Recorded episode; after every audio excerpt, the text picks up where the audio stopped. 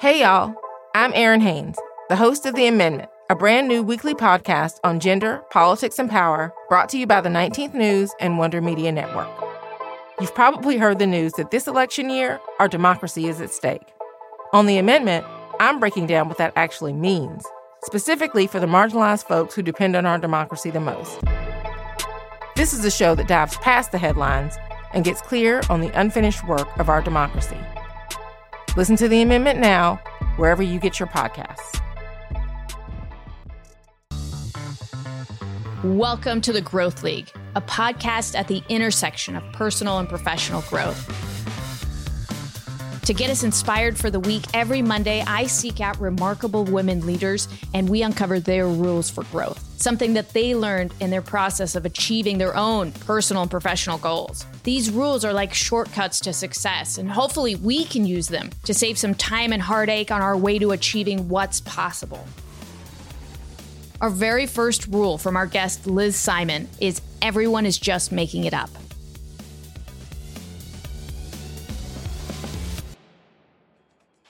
This episode is brought to you by Influence & Co., a content marketing company that helps thought leaders share their expertise online. This month, Influence & Co. is helping me write and publish an article to Harvard Business Review on how hiring a pretend boss fast-tracked my growth goals. You can find out more about Influence & Co. and the many services they offer for thought leaders in the show notes.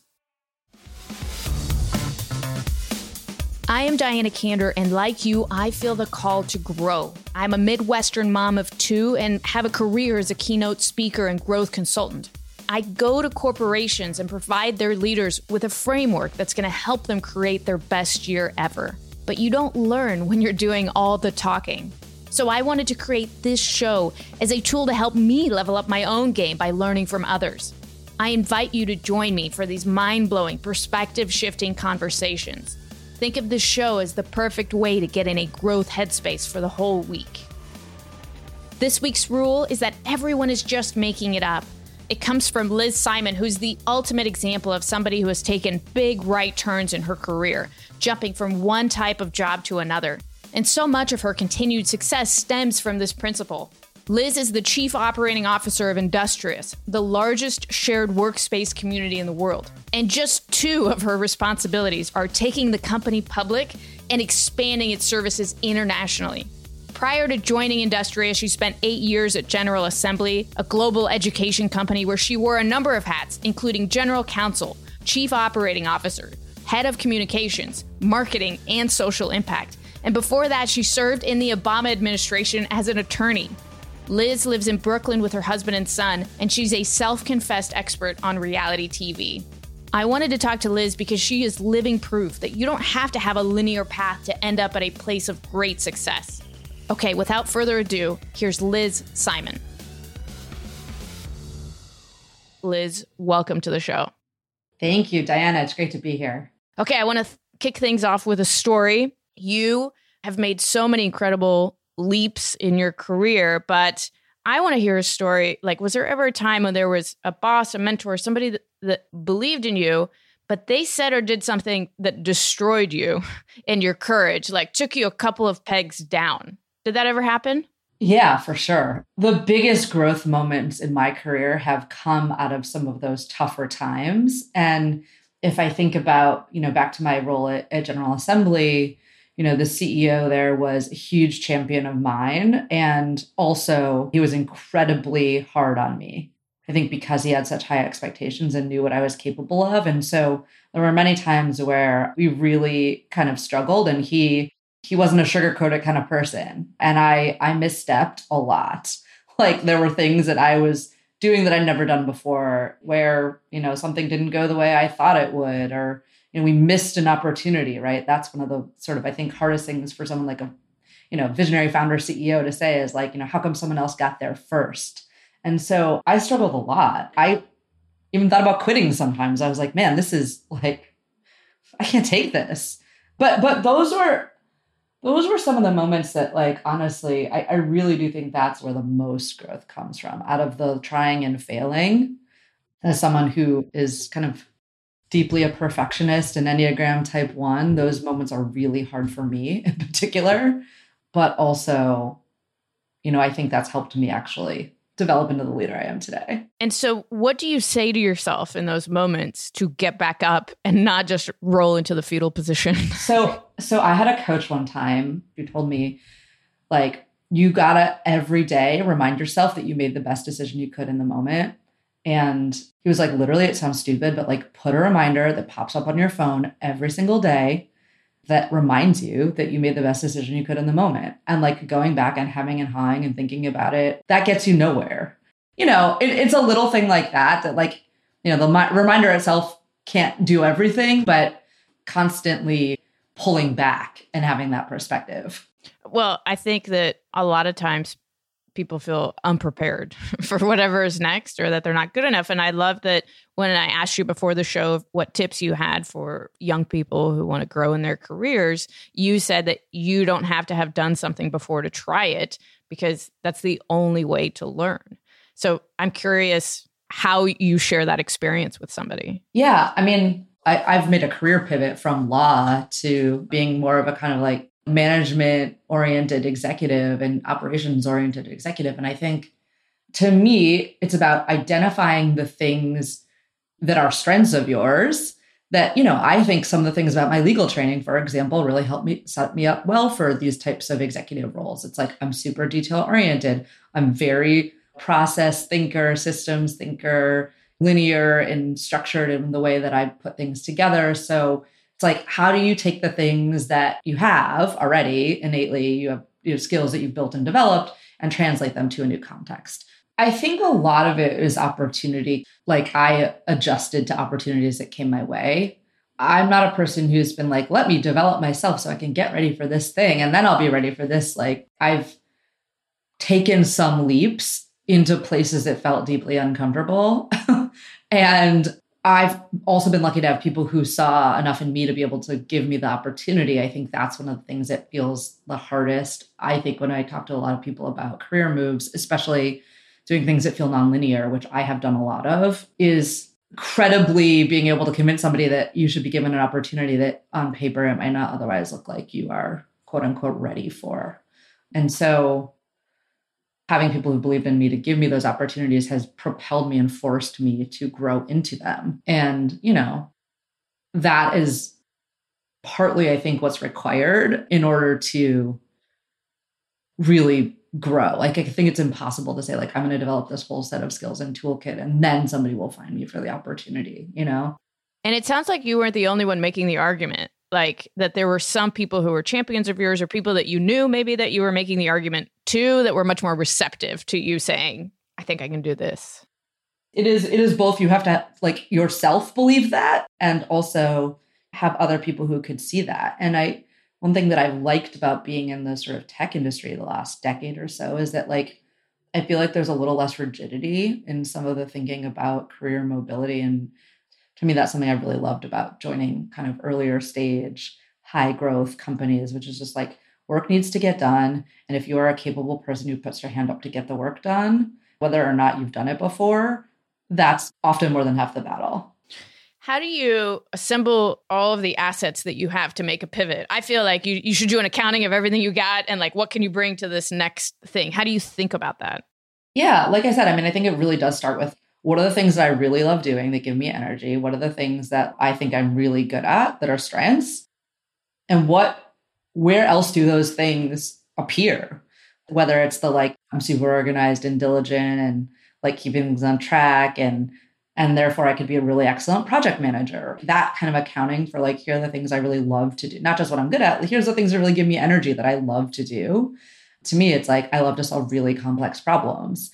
Give me a like hairy crazy like situation and that's really complex and I can simplify it and solve it. That's a thing I really love to do. And it turns out that's a problem in law that you often get. And it's also a problem when you know running an organization. Whenever you do something new, and it seems like you're doing something new in your career on a regular basis, you are bound to slip up. And you've mentioned that there have been times. So how do you think about mistakes? Yeah.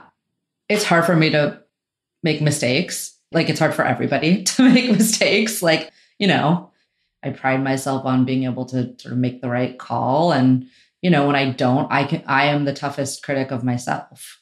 I find that people are more fine with the mistake than I am. Right. And so for me, it's a self thing. It's a, it's a, how do I move on quickly? How do you move on? Because your advice so far is like, be really hard on yourself and do it. No, my advice is than other my advice is don't be hard on your. Don't be like me. Don't do that. So the work of that is, I would say, threefold. It is talking to other people, my spouse, my friends, my colleagues who help me put that in perspective. It is thinking about what I would say to somebody else if they did this thing and how kind and gentle I would be on them versus I am to myself. It is like just pushing myself forward to the next thing. I, I do think like hearing it through the perspective of somebody else and thinking about how you would talk to somebody else in that situation are some of the most helpful tools that I use on a very regular basis. There's some classic self compassion. Now, did you stumble onto that or did some good coach out there help you with it? All of the above. Um, yeah. all of the above. Therapy coaching like you know. Same yeah same, like it's just you know it's tough. Yeah it's a great three part system to get over mistakes. I love it.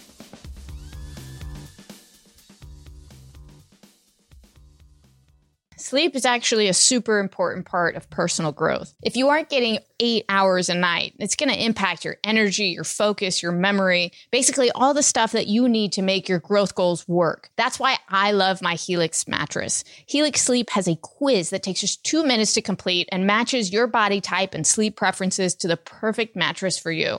With Helix, you're getting a mattress that you know is going to be perfect the way that you sleep. I took the Helix quiz and I was matched with the Midnight Luxe mattress because I sleep on my side and prefer a medium feel. Honestly, I was shocked at how accurately that quiz was able to understand my sleep preferences, and I've never slept better. So if you're looking for a mattress, you take the quiz, you order the mattress that you're matched to, and the mattress comes right to your door, shipped for free. You don't ever have to go into a mattress store again. Just go to helixsleep.com slash growth, take the two minute sleep quiz, and they'll match you to a customized mattress that's going to give you the best sleep of your life. Helix is offering up to $200 off all mattress orders and two free pillows for our listeners at helixsleep.com slash growth. If you've listened to my husband's podcast, Majority 54, you probably know that he loves athletic greens. But it's not just him. I asked to borrow one of the scoops one day and I haven't looked back. Athletic greens has been part of my morning routine for over a year now, and I've been feeling so healthy and energized all day. So, what's in this stuff? With one delicious scoop of athletic greens, you're absorbing 75 high quality vitamins, minerals, whole food sourced superfoods, probiotics, and adaptogens to help you start your day right. This special blend of ingredients supports your gut health, your nervous system, your immune system, your energy, your recovery, your focus, your aging, all the things. Plus, for every purchase of athletic greens, they donate to organizations helping get nutritious food to kids in need, including No Kid hungry. Right now, it's time to reclaim your health and arm your immune system with convenient daily nutrition. To make it easy, Athletic Greens is giving you a free one year supply of immune supporting vitamin D and five free travel packs with your first purchase. All you have to do is visit athleticgreens.com slash growth. Again, that's athleticgreens.com slash growth to take ownership over your health and pick up the ultimate daily nutritional insurance.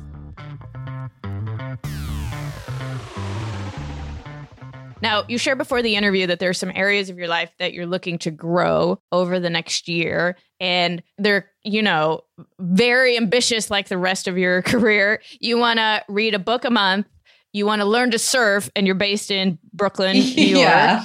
You want to expand your family, and no big deal. You have all these work related, brand new job kind of goals.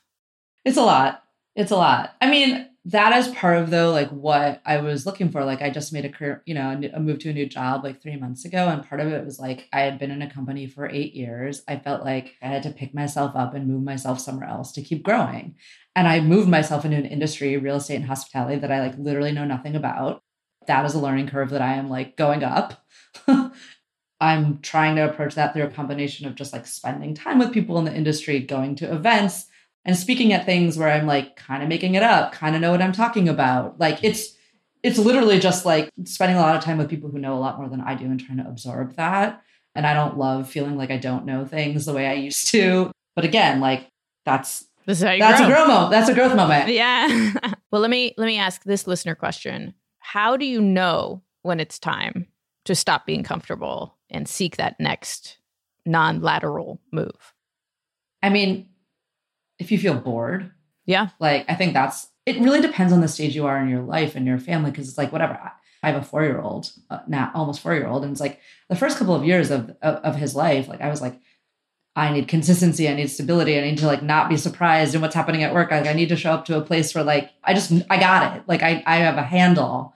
And now that we've gotten to a place with him that I'm like, it's a little easier now. Like we know what to expect. Then I could challenge myself a little bit more. So it, it really is kind of like depending on where you are in your life. Like I don't think I, I would want to be like, you know, fresh off having a new baby and starting a new job and all of that. Like, you know, it like that would be that I think would be more challenging. And how do you think about these goals? Are they like New Year's resolutions that you're going to try to put in place? Are they written down somewhere? Are you creating an accountability system of some kind? Any kind of tools that you have, like creating a, a book club where you're forced to read a book a month or anything like that? Yes, having a book buddy. I have a book buddy. Um, so we're we're reading together. It's not in the form of a book club, but having somebody else to do those things together.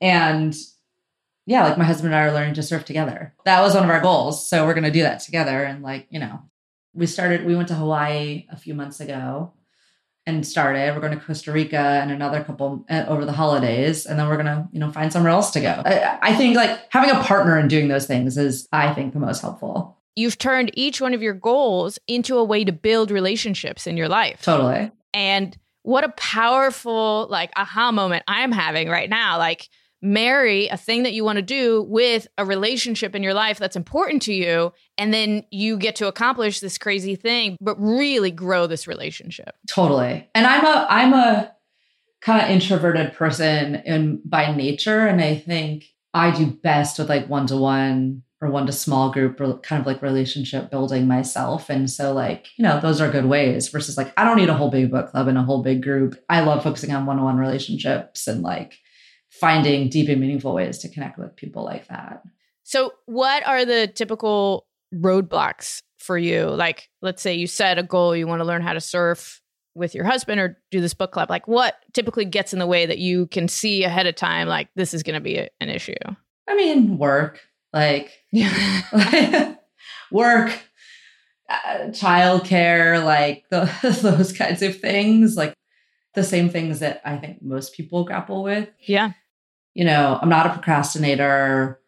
So it's not it's not that. It's like when I'm overly taxed or stretched because work demands are ramping up and or child related demands are ramping up and or I'm traveling and I'm tired. You know, it's like Yeah. those things are easy to push to the wayside. I mean, and also like that's definitely true for things like reading and focused time on sort of a new hobby or a task or a thing. Like those are the first things you drop when you just need to like veg in front of the TV and like can't bring yourself to do anything else. Watch some Bachelor. That's right, exactly. Some other garbage. Yeah, exactly.